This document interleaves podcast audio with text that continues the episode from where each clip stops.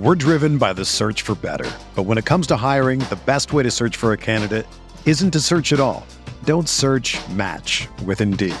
Indeed is your matching and hiring platform with over 350 million global monthly visitors, according to Indeed data, and a matching engine that helps you find quality candidates fast.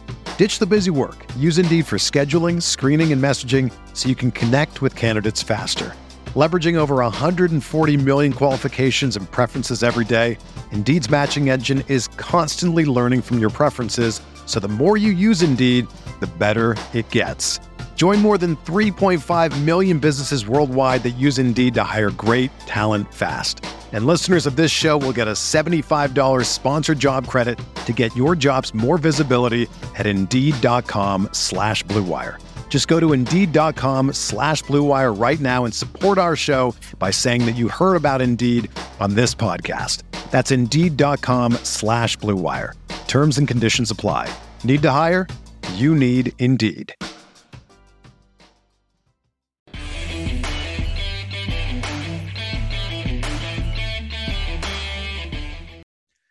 Hello, everyone, and welcome back to another episode of uh, Chargers Analytics with Arjun.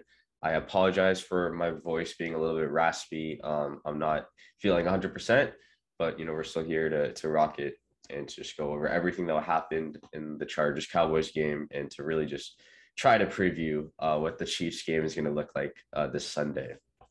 So let's let's just talk about the, the Cowboys game. I mean, I was watching it with some of my friends. Um, and yeah, I wasn't having that great of a time. I, I, I remember I was just watching and it was just like, you know, the chart, it seems like every time the Chargers had something going right for them, it just like there's one step forward, two steps back.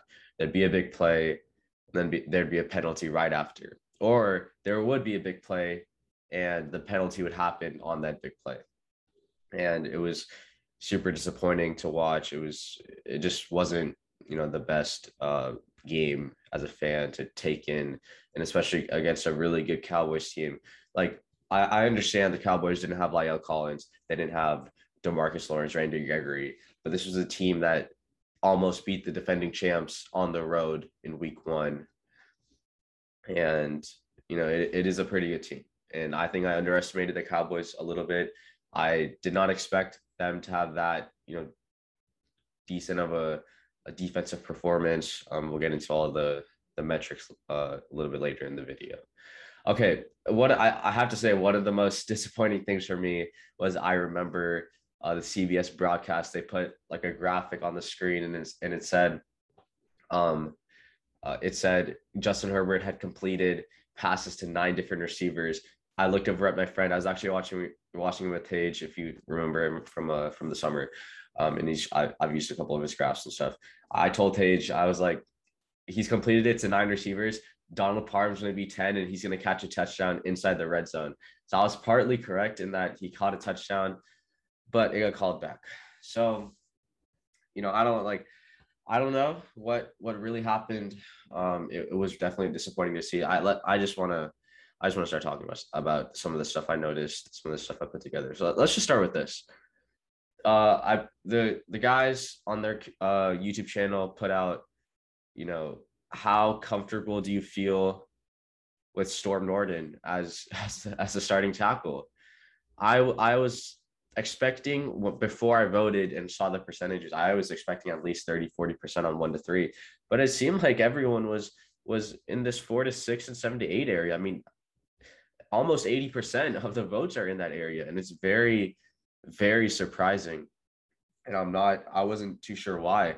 And if there's one thing and and one big thing I've learned in my analytics journey from talking to the guys at PFF, from just talking to guys on Twitter, is that you always judge a player on a larger sample size and and you would all you can always predict based on larger sample sizes. Storm Norton in itself, you know, I'm not I don't want to hate on the guy, but the guy he got cut in the NFL to play in the XFL, right? And so obviously, you know, teams didn't see him as like a qual, like even a backup in the NFL.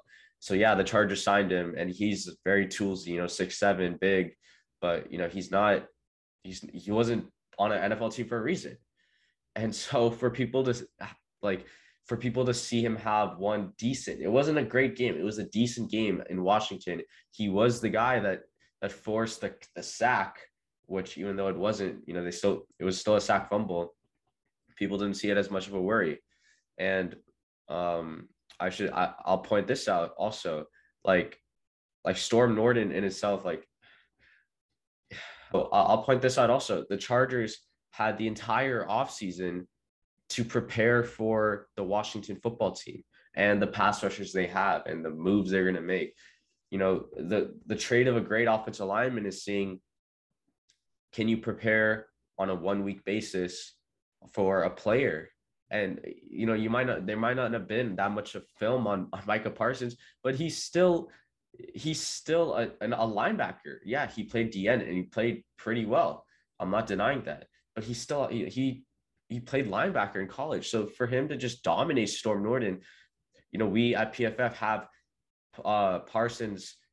Uh, he he notched eight pressures against Norton individually, which was it's horrible for Norton. So, you know, Bulaga is out at least two more weeks. I don't know what the plan is if we're going to kick Feiler out to right tackle. If um, you know, we stick with Norton. I don't know what the plan is, but it needs to get better. It, it really does. Um, next thing, the the run defense. I'm one to admit that the run defense was horrible. It, it was they averaged six yards a carry. Not denying that the run defense was bad, but uh, you know, for the guys that, that are saying, you know, they have they have to fix the run defense. Let me pose this question to you. The Chargers got gashed for 190 yards on the ground, something like that, six yards a carry. How many points did they give up? only 20 points. And realistically, it's 17 until that final drive, right? It's 20 points against, a, you know, an offense that, that scored 30 on the Cowboys by passing the ball for however many times Dak threw the ball in that Tampa Bay game. So, you know, yeah, they're going to be, this is Staley's defense. He's going to be playing with light boxes. So, you know, let's, if we, if we go here, oh, this is the wrong, okay. If we look at this and we look at you know where the Chargers rank in terms of box counts. Yeah, like I said, they're first, and they have through the first two weeks they've averaged 5.39 men in the box compared to Chicago's second place finish at 5. Point, uh, 5.47. Right, so you know this this whole idea that they have to stop the run is a myth. You don't have to stop the run. If you know, I think Daniel Popper is a tremendous beat writer. I'm a, but I'm also a huge fan of the Rams beat writer at the Athletic, Jourdan Rodrigue you know, she wrote an amazing piece talking about how Staley's defense is built on the idea of death by a thousand, 10,000 paper, cuts. We're going to force you to run, run, run. And once we actually do make an impact play, we're not going to let you pass the ball. But the problem is, I'm not sure, you know, how long it took for Staley's guys to really stop the run because the Chargers are just getting gashed. So I do understand it's a problem and it de- definitely needs to be fixed. Um, but I don't see it as, I don't see that as like a huge pressing issue issue uh, compared to some of the other things. Let's go back uh, to some of this. Uh, what else? So uh, another takeaway: the Chargers are one of the most penalized teams in the NFL through two weeks, and that is not good, folks. That is not good. This was a trend I noticed in the preseason, and I was like, okay, it's the backups but you know, I, I, really question like, is is it the backups or is it bad coaching? Are they coaching wrong techniques? Are they coaching techniques that would get them penalized? The Chargers ended up with the second most penalties in the preseason. I don't have that on the graph here, but I I made sure to go check that. And they have the second most, they're tied for the second most penalties through two weeks. Right. Obviously, this is pending the Green Bay Detroit game, but they're not they're probably not going to have like 15 plus penalties, which would put them over the Chargers. So to be penalized 21 times and expect to start out 2 and 0, that's not good. Now on the other side, they are penalized 21 times, yet they're still in the games, which is, I guess, a plus. But you know, you can't ex- you can't expect to be penalized that much, have expect to have that much margin for error, and and you know pretend to win every single game. It's not going to last through the course of the season. So wasn't too happy there. Um, they definitely need to fix the penalties. Now, how much do the penalties impact the Chargers? Thanks to my guy, um, Tucker Boyd Boynton. You can find him Tucker Boynton on Twitter. He has this really awesome website, NFL Fast Start Play Index. Shout out to him. I was able to do some some filtering and just check how much EPA. Remember, EPA stands for expected points added. Um, one of the it's a better way to measure you know offensive efficiency. So how much EPA did the Chargers lose due to penalties? And of course, they rank in the top five. So as we expected, you know, when you get two touchdowns called back, you're damn right that you're going to have a top five EPA loss due to penalties, and that needs to change. That needs to change. All you see, all these teams one and one or zero oh and two, one and one, zero oh and two, one and one, one and one, right? Uh, the track record down here isn't the best, right? Zero oh and two, uh, but like these type of things might be a little bit of outliers. But you talk about like Denver, you know, min like six, only six penalties on offense. We talk about like Chargers have the, the second most penalties called on them on offense. They had, I believe, 10 out of their 12 yesterday. 10 out of their 12 penalties called yesterday were on offense. That can't happen. That can't, especially in a, in a league where you need to put up points. You just can't have penalties holding you back. I like, guys, I remember watching Justin Herbert run that play action and throw a ball 45 yards in the air and it was a bullet. It was like this was this was how the ball looked. Joe Burrow, his throws are like that. Herbert are is flat. That was a dart in the air. And of course, Jared Jared Cook gets called for holding. I also remember seeing that hold and I was like, please don't call it. I know it's a hold, but you know, please don't call it. The legal shift, the if uh, Trey Pipkins had a, had a face mask on a field goal, like how is that even possible? It was it was just a bunch of things that didn't go right, and they they need to be fixed. They need to be fixed uh, before the Chiefs because, as I'll get to in just a little bit, the Chiefs are. You have to play a perfect game, and if you don't play a perfect game, you need the dice to roll your way or it needs to roll the number you choose. You, you know what I'm trying to say? You can't mess up against the Chiefs. You saw the Browns. They had the Chiefs in their palm in week one and they lost because their their uh, punter muffed a, or fumbled a, a, punt uh, he fumbled a punt handoff like a punt hold Chiefs recover score a touchdown Ravens realistically should have lost that game yesterday uh, but like I said Chiefs made the mistake they lost that game I don't think the Ravens won that game I think the Chiefs lost because um, bad you know bad uh, clock management game management by Andy Reid and then also obviously Clyde Edwards Helaire fumbling, uh, fumbling the game away doesn't help as well. So the, the margin for error for the Chargers uh, this Sunday is very small. Next, uh, let's just talk a little bit about neutral pass rate, um, what that means, and you know where the Chargers ranking fourth. This is a great sign up there with with gunslinging teams like Kansas City. Uh, sorry about that. The Buccaneers and um, the Buffalo Bills you know, this Staley's gonna like quote unquote from his uh from the all in episode. We want to throw this shit down the field. This is gonna be the best passing offense in the league. That's what he said. That's what he wants to do. And for them to throw the ball 65% of the time on first and second downs when you know the win probability rate for them is between 20% and 80%, that's a great sign. Now, you know, Kansas City, like I said, they're gonna throw the ball about 65% of the time on, on early downs.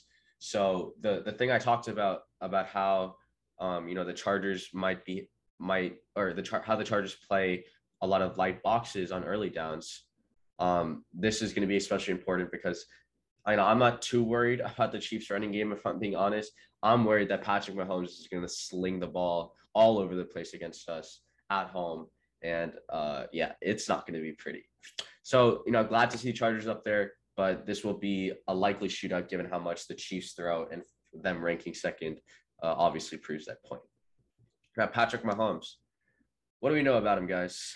This guy is the best quarterback in the NFL. But not just that, Patrick Mahomes is the best quarterback in the month of September since he took over the starting role in 2018. As you can see here, he completely breaks the graph in terms of EPA per play. This guy almost doubles Philip Rivers' numbers in September. in terms of EPA. So the likelihood of the Chargers slowing him down this Sunday is very, very minimal. I've always said Andy Reid and Sean McVay are two of the best are, are, are the two best play callers in the month of September because no one knows what kind of like kind of uh like what kind of twitches, what kind of uh, additions they made to their offense, offensive playbook in the in the off seasons. And so don't expect you know that great of a defensive performance um, versus the Chiefs. If I'm being completely honest, it's obviously I, I want to say optimistic, and you you really should try to stay as optimistic as possible as a fan. Um, but just realize that Patrick Mahomes is like is borderline unstoppable when it comes to his play um, in in September. So let's just let's just review, you know, how how how uh, Justin Herbert's been so far. Uh, so you know, he hasn't. If I had to give a rating on a scale from one to ten, I would give him like a seven, seven, maybe seven point five. I thought he's made some absolutely incredible throws. That throw to Austin Ekeler, I mean, you could not have put it any perfect, more perfect. That throw to Keenan Allen, a hole shot versus cover two man. I mean, like, just filth, just straight filth. And it's like, I remember used, used to, I remember watching Philip Rivers in that 2019 season, I would just get scared every time he threw the ball up. I would get scared anytime he had to make a play outside of the pocket. But with Herbert, it's like I have confidence now that he's going to make the right throw. He needs to cut back on the interceptions. He did make a couple iffy throws, but I do think you know in the end he's he's looked pretty good. I know the graph shows him as being you know kind of average. Um, in terms of EPA, he ranks 17th. Not a great number, but you know, like I said, things. I think things just haven't slipped his way. Sorry about that. Things haven't gone his way completely. Um, little more luck on his side, and you know I think Cowboys the Cowboys did a pretty good job game planning against him. Brought out a lot of exotic looks, um, and played a lot of cover two, forcing Herbert to take the intermediate throws. So uh, in terms of CPOE, this measure measures accuracy. It's not a gr- it's not the best metric um, that you'll you can see, but it is a better metric than just using like completion percentage. So Herbert ranking 11th, that's a great sign, seeing that he was ranked like 23rd in 2020. Mahomes, unfortunately, guys, ranks third in CPOE, ranks second in EPA, and yeah, this is it's going to be a handful on Sunday. And so, you know, like I said, just don't expect too much in, in terms of stopping Mahomes. But you know, this is an exploitable defense, and as much as you know, I don't want to bite my own as much as I don't want to like like uh eat my own words next week, this is a very very susceptible Chiefs defense. As you can see here, they are the worst rushing defense in the NFL. And I've I mean it, it doesn't hurt to be the worst rushing defense because you know you're the Chiefs and like how many teams are actually going to run against you when you're playing from when you're playing with the lead. You're not going to get the ball rushed on you many times. Chargers are the fifth worst. Chiefs are the worst. You know, we can attack the Chiefs through the air and it's definitely something that we're going to have to do to be able to beat them because this is without a doubt um, going to be a shootout all right guys so that's going to bring me to, to the end of today's episode i am extremely sorry for um, me being a little bit under the weather i still hope this was a productive video that you guys were able to have some actionable takeaways remember it's it's cutting down the penalties and yes we need to improve the run defense but you know going up against the kansas city chiefs uh, we need to be able to stop the pass. And I think we've done a decent job of that. Not perfect. Um, getting Chris Harris back should help. I don't know what Justin Jones is going to be like. Um, but this is going to be a, a, true test. We'll see if this is going to be a blowout in Kansas City or we keep this competitive. I obviously hope it's competitive. Um, just like last week, I'm going to do my score prediction. I do think we will lose this game just because, like I said, Patrick Mahomes is virtually unstoppable in September. And while this defense with the two high look, the two high, remember, two high safeties instead of one high safety, while this defense is built to stop Patrick Mahomes, uh, like Vic Fangio has done in Denver and Todd Bowles did in the Super Bowl with Tampa Bay's defense, um, the the margin for error is extremely small um, for the Chargers. And I think with the amount of penalties they've uh, they've got called on them, and you know just the players still adapting to this new defense, I do think there'll be too many mistakes to overcome. And I, I do think Herbert's looked pretty good, but Steve Spagnuolo's defense has traditionally been one that's hard to decipher. And he's gonna play, he's gonna be playing a lot of cover two if I'm my memory serves me right. Could he could be blitzing a lot as well. Um, and they do have the honey badger back. So this is gonna be a very exciting test. I'm not expecting much. Like I said, I do expect the Chargers to to fall. My score prediction would be like 30, you know, 35, 24. Um, but I do think this could be, a, you know, if they want to make a statement that they are legit contenders, not just for the playoffs but for the Super Bowl, they have to show it this week and make a make a statement. Uh, after really, they didn't. The Cowboys didn't win that game last this past Sunday. The Chargers lost that. So that bring that's gonna end the video. Thank you guys for watching, and with that, as always, bolts up.